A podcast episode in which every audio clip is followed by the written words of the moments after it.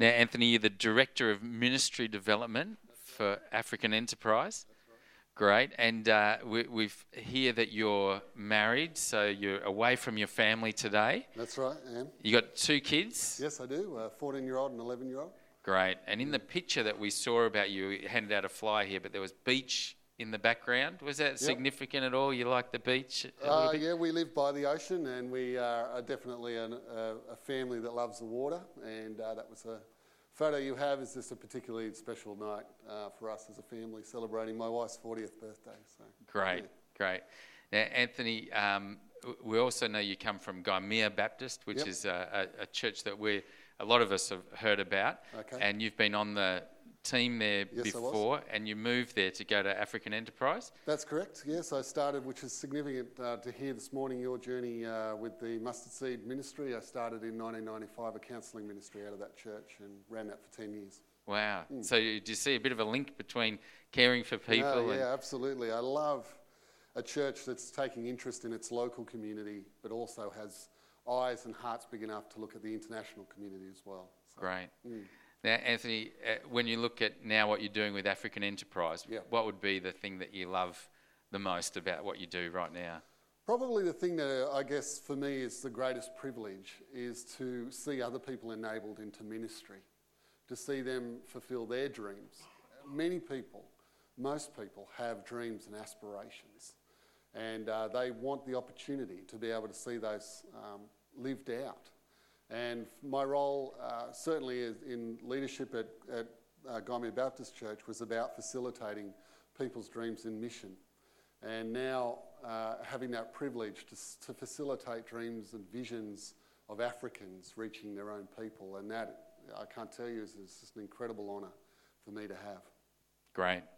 Now, it's a busy day for you. Uh, you're speaking this morning, Yep. and then you're speaking at tonight's service as well. Yep. And we've asked you to, to meet just with a, a small group, the, the deacons and the staff and the pastoral team and the Mission Watch team and their spouses for lunch. And you're Yep. going to speak to us there about, uh, you know, the interaction between the local ministry and global ministry and how Yep. we as leaders can wrestle with that. And then at four o'clock, you're uh, taking, there's another session that's coming as well, and that's on uh, just all about short term mission, is that right, as Yeah. well? And yeah, I lead the short term missions for African Enterprise and uh, have been involved in preparing short term missions for churches. And so it's an opportunity for people to just come and hear about what short term mission can mean for your life and how you can become involved and hopefully ask lots of questions. yeah. So come to that, even if you're just a little bit interested. That would be fantastic. absolutely. hey, Anthony, that you would come to our church and spend a whole day. We're just so appreciative. So Oh, we're looking forward to honour. hearing from you, honour. and uh, thanks for coming. You're welcome. Great. Okay. Thank you. Well, again, let me say good morning, and it's, uh, it is an absolute privilege to be with you. Uh, it's extraordinary because uh, for myself, the calling, I guess, that was on my life was not necessarily to be a, a leader in the church, but rather the calling I felt that was on my life was to be among the believers and to be an encourager. And so this morning I come to you, and I don't pretend to come to you as some great orator or some great leader in the church, but hopefully someone who is just trying to live out my life faithfully uh, before God. Made lots of mistakes in my life, as I'm sure many of you have, and yet I come and I just want to humbly bring some thoughts to you. I think they're strong thoughts. I, I trust that you receive them in the love that I share them in, in my heart for the church, my heart to see the church across Australia come alive to the community that surrounds them, but also my heart to see the Church of Australia come alive to its capacity to make a difference in the world, across the world. Australia is a generous country. It's a nation that is built on generosity, I believe. And the church has such a wonderful opportunity to be so much more for the world that surrounds us, and in that sense, become a shining light. And I'll talk about that in a moment. This morning, I'm going to speak on this notion of awake is the new sleep. Uh, I, Marg had asked me, and Jonathan had asked me to um, advise them what passage I was going to speak on, and I said Luke 13, and of course I'm not.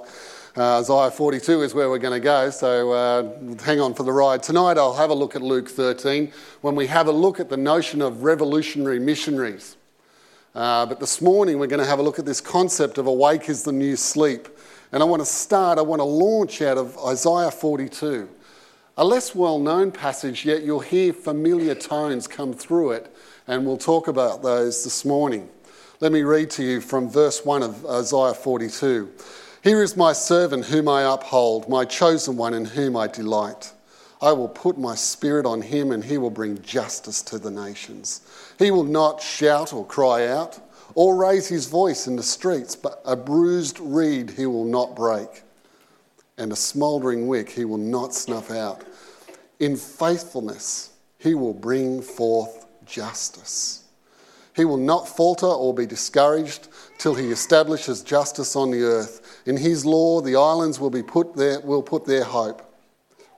This is what God the Lord says He who created heavens and stretched them out, He who spread out the earth and all that comes out of it, He who gives breath to its people and life to those who walk on it. I, the Lord, have called you in righteousness, and I will take hold of your hand. I will keep you and I will make you to uh, be, to be a covenant for the people and a light for the Gentiles, to open the eyes of the blind, to free the captives from prison, and to release the, from the dungeon those who sit in darkness. I am the Lord, that is my name, and I will not give my glory to another or my praise to idols. See the former things that have taken place, and new things I declare. Before they spring into being, I announce them to you powerful imagery of this kingdom that is coming. Excitement and anticipation that's going to pour out of the heart of God, out of the very identity of God, is coming forth. It's coming at us. What a time it must have been for Isaiah to live in, to, to anticipate, to be the prophet that claims, that foretells of what is coming. This kingdom that is coming. And we know that kingdom because we are the followers of Jesus. We are believers in Jesus. Is the expectation and is the experience of the kingdom of God in our world that which matches that verse? Do we experience what we hear Isaiah foretelling is coming toward us? Do we know that today in our own lives? Do we know it in the lives of our community of Wodonga and Albury? Do we know it in the far lands of Africa and Asia and, and Northern Europe? Sadly, I don't think we do. I think often our experience is not that which was promised to us. And is that about our own lack of faith? Is it about the kingdom of God not advancing the way it was supposed to? I don't believe it is. I believe that all is happening. What I don't see happening is Christians embracing the full essence of who we can be in Christ.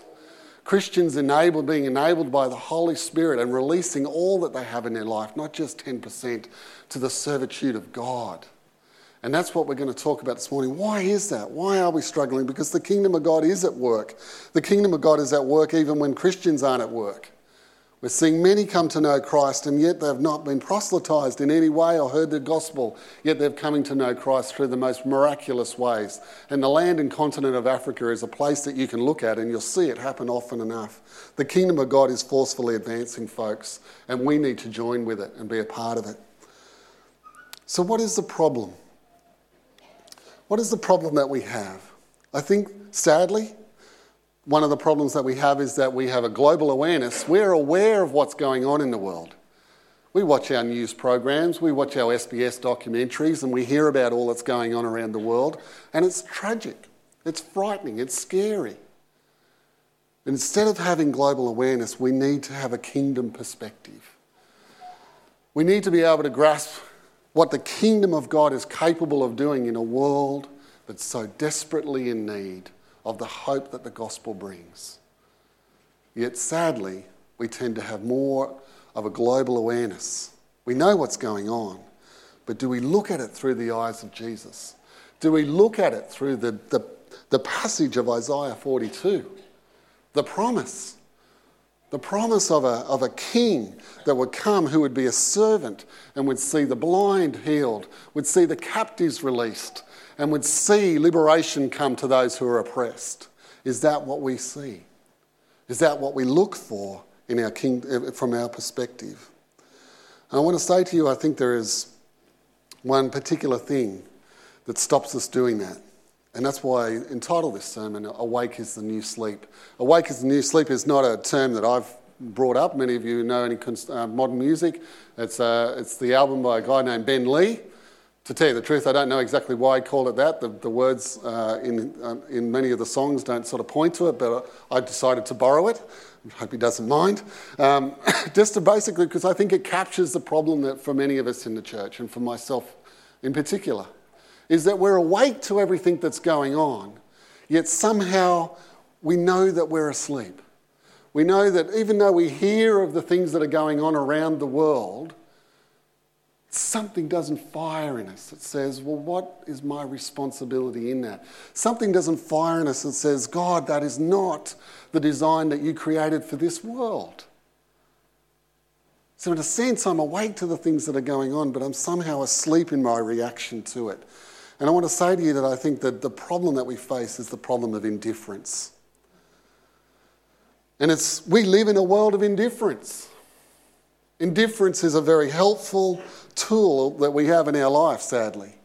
But what it also means is no difference. To be indifferent to the problems of our world is to make no difference to the problems of our world. To be indifferent is to essentially have no response to the world around us, to all that's going on.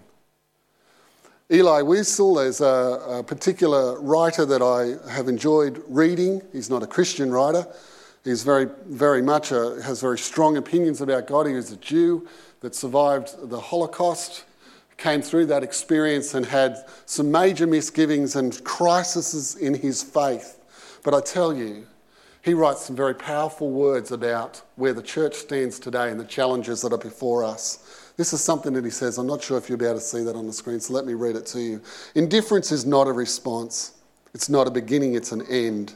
It always is the friend of the aggressor and never the victim, whose pain is magnified when they hear or she feels that she's forgotten. The hungry children, the poor, not to respond to their plight, not to relieve their solitude by offering a spark of hope. We deny their humanity and we betray our own. Strong words. And he writes a lot heavier than that because he's someone who experienced being forgotten. He's someone who stood in concentration camps where he thought America and these other powers and England will not stand for this and they will come. And years passed and they didn't. Eventually they did, but by then he had lost all faith in humanity and in his God. Indifference has an extraordinarily powerful effect on those who feel forgotten. I've spent a great deal of time in Asia and, and some time in Africa. And sadly, when you walk amongst the poor, their first question to you is Have you forgotten us? Would you stand by and allow this to happen if it was your own family? Would you stand by and allow this to happen if it was your own neighbours? Where are you? Where is our help? challenging, incredibly challenging to walk, and anyone who's travelled overseas has some form of experience of that. But let me you, let's, let's just back off a minute and not, I don't want to go down some kind of negative route. I'm not trying to uh, kind of bash us over the head. Rather, I don't also want to mix my words before you when I talk about the problem that I think we face. Because indifference helps us. When I sit and I read reports from our Democratic uh, Republic of Congo's office, and they tell me that 45,000 people are dying a month.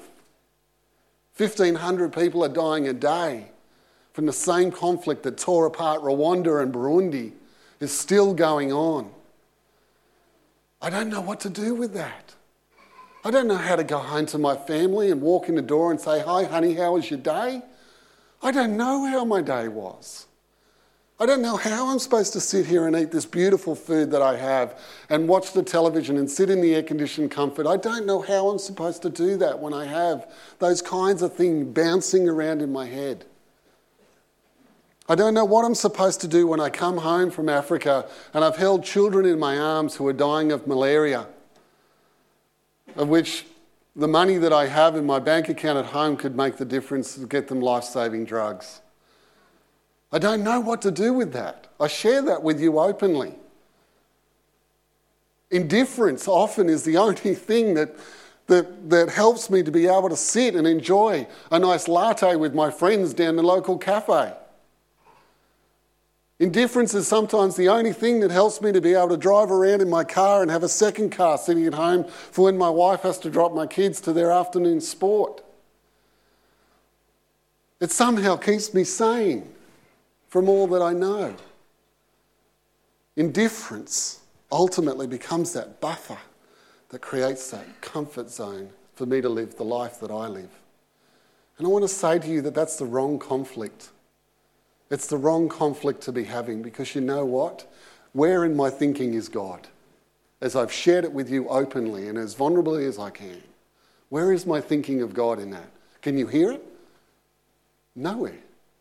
Where is my response that says in my faith, it is not my task, but it is the task of the great living God who created this world and who will, has promised and said he will bring liberation to those who are oppressed? Why do I not turn to God and say, God, how may I be a part of your kingdom? How may I be a part of your solution for this world? Instead, I cave into myself and feel guilty for all that I have and all that they don't have. Let me suggest to you there is a greater response that I want to bring to you this morning. In Luke 4, it picks up the very essence of these words in Isaiah 42 and more famously in Isaiah 61, where Jesus talks about the fact that the Spirit of the Lord is upon him to preach good news to the poor. It was a very powerful moment in Jesus' ministry when he declared his intentions, reading from Isaiah 61. Was an extraordinary moment, oh, a moment that caused a lot of trouble because here he said that this, this prophecy is fulfilled before you today. I am the promised one that has come to you. And what does he say? The Spirit of the Lord is upon me to preach the good news to the poor. What does it mean to preach the good news? Well, in fact, what he meant there was not about oration.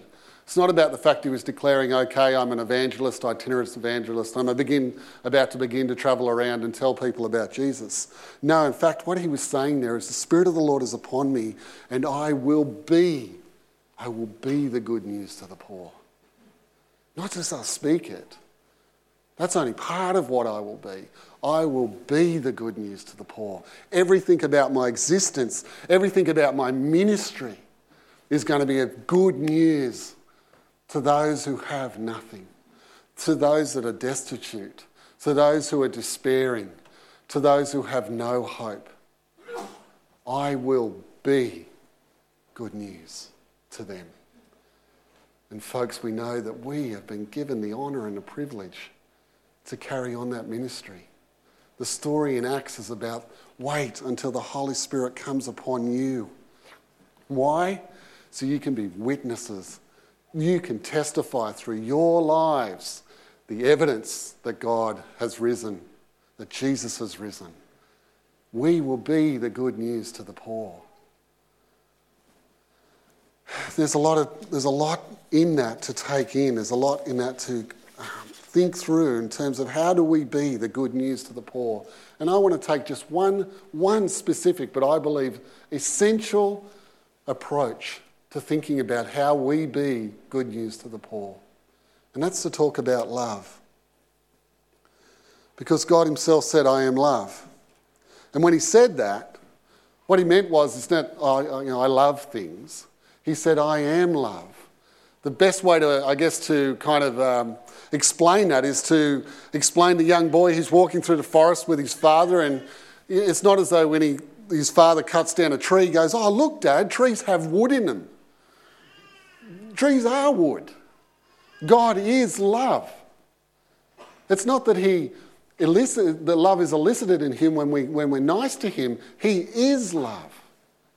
And so when we think about the idea of love, what's the first thing that comes to your mind? I did my little survey when I, when I was preparing this, and the first thing that comes to, my, to many people's mind is this image. It's the Valentine's Day. That's lovely. Some hearts and roses and you know nice movies and love songs and you know I just you're everything in my world and you complete me. You know that that's our notion of love. That's, that's what we so often most familiarly come to when we get asked, What is love? And I want to suggest to you that the strongest image of love is not the heart, but is in fact the cross. I thought there might be one in here. that was kind of poor planning. I should have looked for that. but it's the cross. The most powerful image that could come before us when we think of the word love is the cross. Perhaps the most powerful image that could come to us is some of those images out of the Passion of the Christ of Jesus torn apart, beaten and battered, hanging on a cross saying, My Father's will be done. Did God step back from trouble and say, No, you know, they're going to have to wear this? No. He said, I will give up my own one and only Son that they may know, that they may know how much I love them. That should be the image that comes into our mind. I want to share with you a story of an extraordinary man, a man named Maximilian Kolbe. Some of you may know about Maximilian Kolbe. He was an extraordinary man. He was a Franciscan monk in uh, World War II under Nazi concentration camps. But before he went there, he ran this monastery that was the most extraordinary monastery that took into all people, not just Jews, all kinds of people from Eastern Europe into a refuge that he had created. And he was also not only a, a, great humanitarian, he was an extraordinary journalist. And one of the things that he wrote that got him into trouble was this particular article. And a piece of the article said the real conflict is inner conflict. Beyond armies and occupation in the catacombs of concentration camps, there are two irreconcilable differences, uh, enemies in the depth of every soul good and evil, sin and love. And what use are victories on the battlefield if we ourselves are defeated in our innermost personal selves? That's the depth of this man to write stuff like that. Well, this particular article, which he was asked by the Gestapo to write, got him in trouble and eventually found himself in uh, Auschwitz, in a concentration camp. And in this particular concentration camp, he uh, there was a rule if somebody tried to escape, then that person and 10 other people were killed from, his, from that person's bunker. So it was a fairly strong encouragement not to try and escape. And one particular night in 1941, the sirens ran out and the shots, the, hear, the, the hearing shots fired, people were woken very early in the morning. And once these sirens sounded, they knew what had to happen. Everyone had to rush out into the assembly area and stand in lines in their bunkers. Uh, and uh, the Gestapo would come out, and the commander of this particular concentration camp came out and stood on a box and said, I wish to tell you this morning that a particular man has tried to escape. He's been shot and killed. And because of his actions, 10 more of you will die tonight. I want to pick up the story for a moment. Of course, um, Maximilian Kolbe was one of those people standing in line. But I want to pick up the story for a moment from a guy named Francis, um, Francisco Grainauchi, who's a Jew standing in line as well. And he says you cannot imagine the stress, you cannot imagine the suffering and the, and the torture of standing there listening to names being read out. One name three names, five names, nine names, the tenth name, Alexander Grainauchi. He said, Most Jews went to their death with great dignity. He said, Not I. He said, I fell to my knees and I cried and I begged on behalf of my family and I begged on behalf of God. I begged on behalf of the German army. I begged on behalf of everybody to spare my life. He was dragged to the front in front of this commander. He said he's just his hands, he remembers he's just his grip and his fingernails digging into his palms. He could breathe.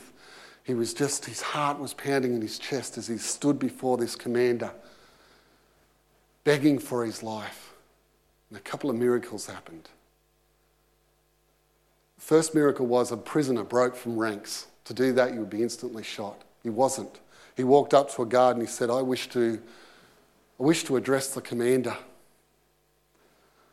The guard miraculously said, Sure. So this man walks down to the front and stands before this commander. And he says, My name is Maximilian Kolbe. I am old. I am alone. This is a young man with a young family. I wish to give my life for him.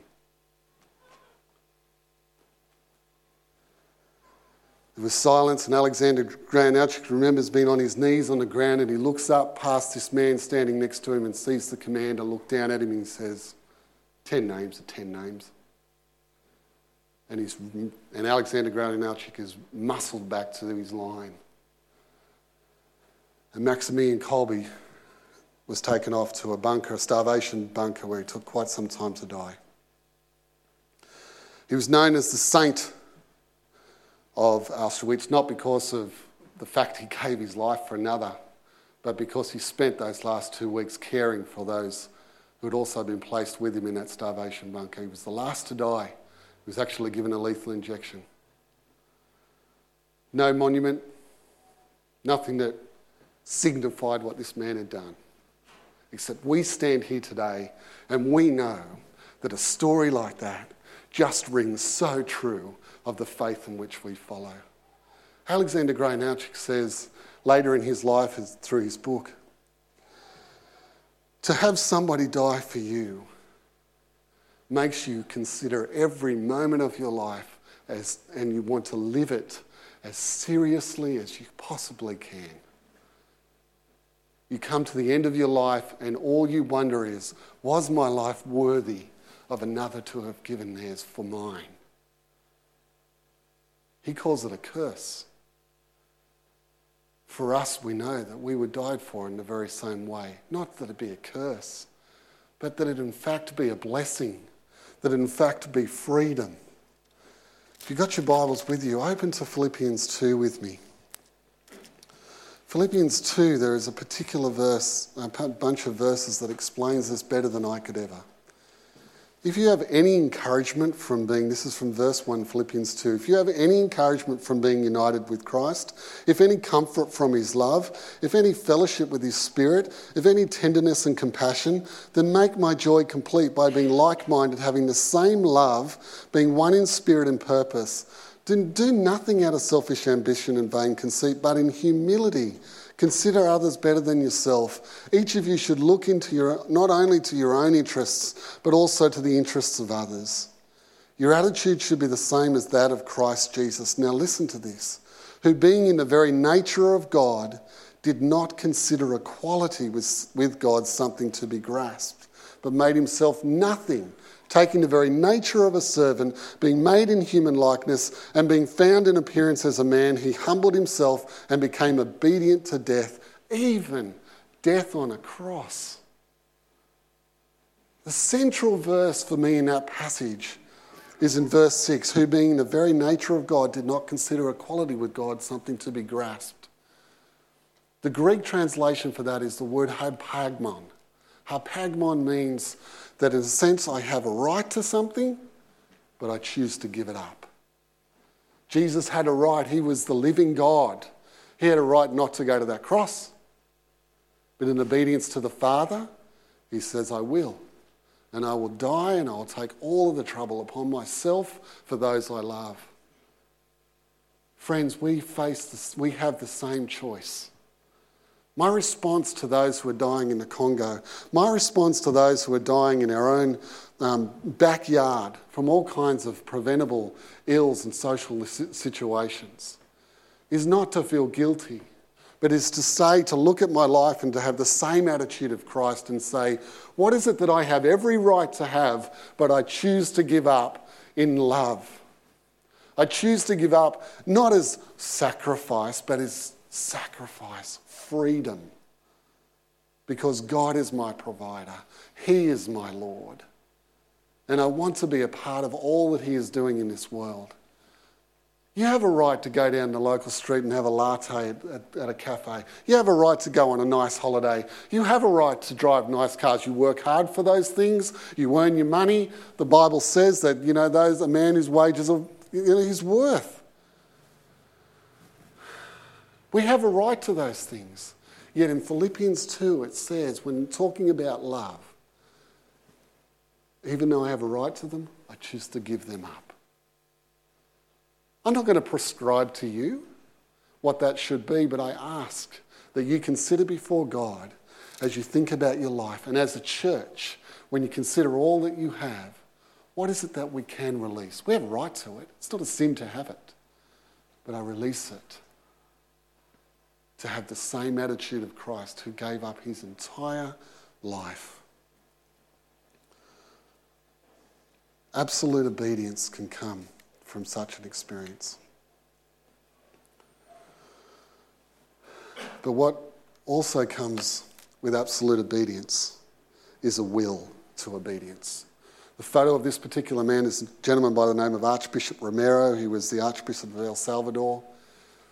There was a moment which I would challenge for you today, for those of you who know Christ, that if God has spoken to you this morning, that your prayer be as simple as his prayer. And his prayer was this I can't. You must. I'm yours. Show me the way. Central prayer in Archbishop Romero's life, where he decided to follow Christ and not the politics of the church he was serving. I can't. You must. I'm yours. Show me the way. God, you know God will respond to the most simplest of prayers, the childlike faith that says, God, I can't, but you must.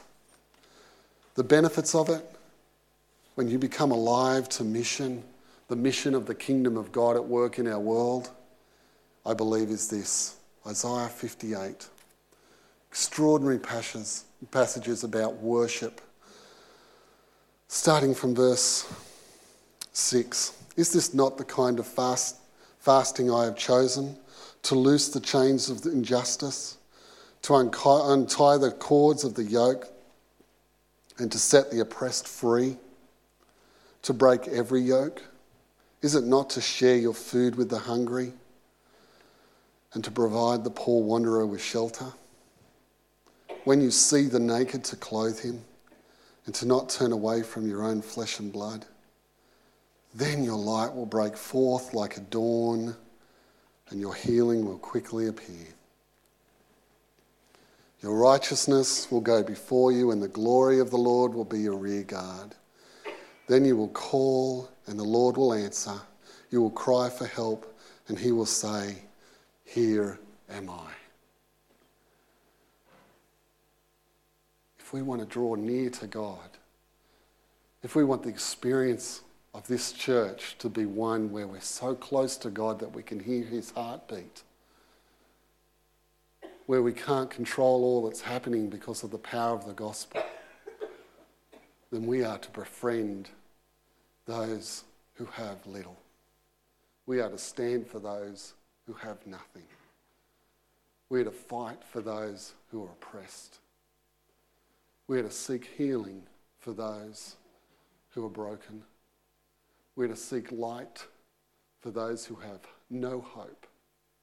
We're to seek restoration for those who live in despair. That is the heart of our servant king. That's what he gave his life for. And that's what he charged us with. And that's an extraordinary privilege. It's a frightening one, but it's an extraordinary, extraordinary privilege. Let me close with this final thought. What do you see? When you look at those pictures, what goes off in your mind? What do you see? Some have said to me suffering. Some of me have said sadness. Some have said guilt. Some have said a mother and a child.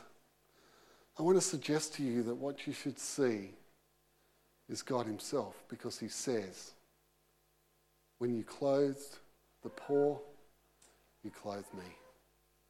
When you fed, when you saw in prison those who were broken, when you cared for those who were lost, you cared for me. Our God is not a God that says, Go and look after the poor our God is a God who says, Where you find the poor, you find me. Where you find the broken, you find me. What we should see is the creation of God and a brother and a sister, a child of God, the family that we belong to. If it was our own sister and our nephew, in such a situation, I suggest that we would be brokenhearted. And I would suggest that we should be. But not to fall into guilt and not to fall into despair, but to fall upon God and say, God, I cannot. I can't. But you can. Allow me to be one piece in the puzzle. And for this church to stand before God and say, allow us to be one piece in the puzzle of how the kingdom of God will forcefully advance and forceful men will lay hold of it. Let's pray. Father, we come before you and we are broken by the knowledge of what's happening in our world. And I would suggest, Father, that many of us are frightened of it. I pray, Lord, that you would both meet us in our brokenness and in our sadness and in our guilt. But Lord, that you'd also meet our hearts and meet our, our minds and meet our wills to make a difference in the world in which we live. That you would open our eyes to the poverty that surrounds our world that we are free from in many regards. That you would open our eyes to the potential that we have because you went before us and you continue to do so. We are your workmanship and we're created in you to do good works, which you have prepared in advance for us to do. Lord, may you lift our eyes. May we become the rising light, the dawn in our community in the world. That that be our act of worship. That that be our definition that we are the people of God. That we make a stand for our faith and we take up the work that was given by Jesus Christ. That we do not consider equality with God something to be grasped, but that we lay up our lives, all of our lives, to the glory of the kingdom of God on this earth. In Jesus' name, amen. Thank you for allowing me to share with you. Obviously, I welcome those of you who may want to chat further with me. It's been an honour. Thank you.